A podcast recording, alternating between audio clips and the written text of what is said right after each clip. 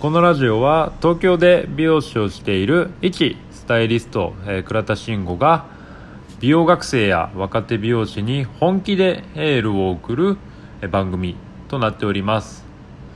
まあ、101回目ということで、まあ、今後の放送としては、まあ、タイトルにも挙げさせてもらったように本気で美容学生や美容師に若手美容師にエールを送る、えー放送とさせていただこうと思っております。で改めて、まあ、今回、えー僕がそもそも何者なのか、まあ、僕が、ね、一番何を大事に今軸としてやってるものっていうのを、まあ、紹介をさせていただこうかなと思います。先ほど、えー最初にも挙げさせてもらったように、まあ、僕は、えー京王線千歳烏山駅にある、えーおじょまのという美容室で、えースタイリストをやっている倉田慎吾と言います、まあ、美容師として何者かについては、まあ、主にツイッターや、えー、とインスタグラムをご覧いただければ大体わかるかと思います。えープロフィールに、えーありますのでそちらから飛んでいただいてもしよかったらフォローをしていただければと思います。で、まあ、そんな一美容師としてやらせてもらってるんですけれども現在今現在僕がその美容師として軸以外に、えーそれぞれ2つ別の軸として活動しているものがあります。それをそれぞれ紹介をしていきたいんですけれどもまず1個っていうのが僕が求人担当育成アカデミーっていうのを行ってます。まあね、これはあの美容学生さん向けとかではないんですけれども、まあ、一個としの軸として、まあ、サロンさんのやっぱ大きな課題である求人活動っていうのがあると思うんですけれども、まあ、これってやっぱ正直どこから取り組んだらいいのかとか何から手をつけたらいいのかわからないっていう方がほとんどだと思うんです。で、まあ、とりあえずその求人サイトにお金をかけてみたんだけどやっぱ思うように人が集まらないとかいい人材が集まらないとか、まあ、要はそんな受け身になってしまってる求人活動から、えー脱出するためのアカデミーっていうのを開いてます。まあ、こっちは、まあ、あの今回のラジオであんまり関係ない部分にはなるんですけれどもでもう一つ、えーまあ、僕のそのこのラジオとしてメインでやってるっていうのが先ほど、まあ、何回も言ってるかもしれないんですけどもこのラジオで美容学生だったりとか若手美容師に本気でエールを送るっていうものを、えー、と軸としてやってます。でそもそも美容師って就職してから1年間での離職率っていうのが50%なんですよ。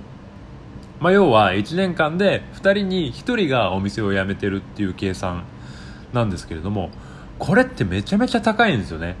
めちゃめちゃ高いしせっかく美容師を志して来てくれたのにめちゃめちゃもったいないなって僕は思うんです。ただこれに関しては原因っていろいろあると思うんですよ。例えばなんか思ってた美容室度と違ったなとか、まあ、練習だったりとかモデルハントとかだったりとかっていうのがハードでプライベートが全然ないよとかあとはやっぱその SNS っていうのが今発達してて、まあ、周りはこんなにキラキラしてるのに同世代がなんで自分ばっか辛いのかもうこんなの嫌だよみたいな、まあ、いろんなこう壁にやっぱねぶち当たってしまって、まあ、せっかく目指してた美容師だったりとかっていうのをやめてしまう諦めてしまう。で、まあ、僕はねそんなやっぱ若手の美容師さんたちだったりとか、まあ、これからその美容の道を目指す人たちに言いたいことがやっぱあるんですよ。でそれ何かっていうと美容師ってめちゃめちゃ楽しいぞっていうこと。ただこれを伝えたいんですけども、まあ、僕が思ってるだけではダメだし、まあ、僕が伝えられる範囲の中の人たち、まあ、例えばその時点のスタッフの人たちだけに共有してるだけでは、まあ、これ結局誰にも響かないなって思ったんですよ。でなんかこの思いだったりとかなんかこういうのを伝えられるツールって何かないのかなっていうふうに、まあ、僕なりにねその考えた結果がそのラジオっていうものだったんですよね。でラジオって僕そもそもそんなにもともと興味なかったんですよ。ただでもラジオって本当素敵なところがたくさんあって例えば今若手の方たち特に若い子たちってあの情報収集だったりとかまあとりあえず見るっていうのってやっぱ YouTube だったりとか TikTok だったりとかっていうのがメインじゃないですか。でもあれっていや別にあのディスるわけじゃないですよ。ディスるわけじゃないんですけどもあれって要はその目と耳にやっぱそれを集中させなきゃいけないんですよ。そこにもう意識が持ってかれるので他のことができなくなってしまうんですよね。例えば、えーと、美容学生だったらあの国家試験の勉強だったりとかまあね、えーと、美容師さんだったりとかそのカットの練習、まあ、カラーの練習、まあ、ななんかその練習をするときに YouTube 見ながら練習できないじゃないですか。なんですけどこのラジオって耳だけでいいんですよ集中させるの。それってすごい楽なんですよね。その何かをしながら聞けるながら聞けるんですよ。これがすごい良くてまあ、例えばねさっき言ったような練習だったりとか勉強の合間に限らず例えば何かの支度、ね、朝の支度をしている時でもいいし通勤だったり通学だったりとかの移動中でも構わないわけですよね。あとはその眠りにつく前とかにその目を閉じながらでも、えーと、そういうのが聞けるようになるわけですよ。要はそのいつでもどこでも聞けるんですよね。で、まあ、そういったその要は隙間の時間っていうのに、まあ、僕が、えーと、お伝えしたいのは皆さんにその美容師がやっぱちょっとでも持ってたらいいマインド。若い子たちがちょっとでも持ってたらこれいいよなっていうマインドだったりとかもうほんとねいろんな美容師の魅力ってたくさんあるんですよ。カットをするだけが美容師の魅力じゃないので、まあ、そういったあのいろんな美容師の魅力こんなところでこんな嬉しいことがであの起きるんだよとかこんなにお客様にかあの感謝される仕事だなんだよみたいなのを伝えたりとかあとはまあね、その100話以前のあのお話の中でも出てくるんですけれどもさまざ、まなその美容に関わる方たちとの対談だったりとかっていうのもあるので、まあ、そういったのでねあこんな働き方あるんだとかあこういうあの美容師としての楽しみ方もあるんだとか、ね、カットをするだけが美容師じゃないってあこんなこともあるんだなっていう、まあ、そんな話をお届けしたいなっていうふうに思ってます。で主に僕が配信をさせてもらってるのが、まあ、メインとしてはこのラジオトークっていうのがメインになってるんですけれども、まあ、それぞれあの同じ話がポッドキャストだったりとかヒマラヤとかあとはえっ、ー、となんだスポティファイか。とかでもあの聞けるようになってます。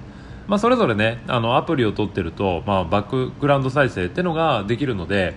まあ、ポッドキャストに関しては多分皆さん iPhone もお持ちだったらそのままあの聞けると思うのであのそういったものをアプリ持ってるとあのおすすめですのでぜひよかったら、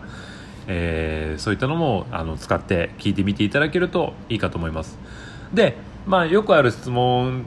だったりとか、えーとまあ、もしよかったらになるんですけれども、まあ、例えばねああのまあ、これ聞いてて、まあ、こんな話してほしいんだけどとかこういうトークテーマでついてあのなんかこうあなたの考えてること倉田の考えてることを教えてほしいんだけどとか、まあ、これってそもそもあの要はもともと働いてる美容師さんってどういうこと考えてるの？みたいなとかっていうあの質問だったりとかご意見あったら、えーと、その各 SNS ですねツイッターだったりとか、えーと、インスタの SNS の DM からでもいいですし、えっと、LINE アット。これあのまた今後上げさせていただくんですけれどもあのブログの方にあのリンク貼ってありますのであのそちらからあのいつでも僕が起きてればあの連絡お返しさせていただくのでいつもどこでもいいのであの連絡ぜひいただきたいと思います。であともう1個。あの、まあ、こんな話も聞いてほしいみたいな直接話をして聞いてほしいだったりとか、えっと、その自分が思ってることまあ、こんな思い持って俺は、美容学生やってるんだとかこんな野望を持って俺はあの俺は私はもうか、えー、美容師やってるんだっていうのを他の同世代に届けたいっていう人がもしいたらぜひこれに関しては対談を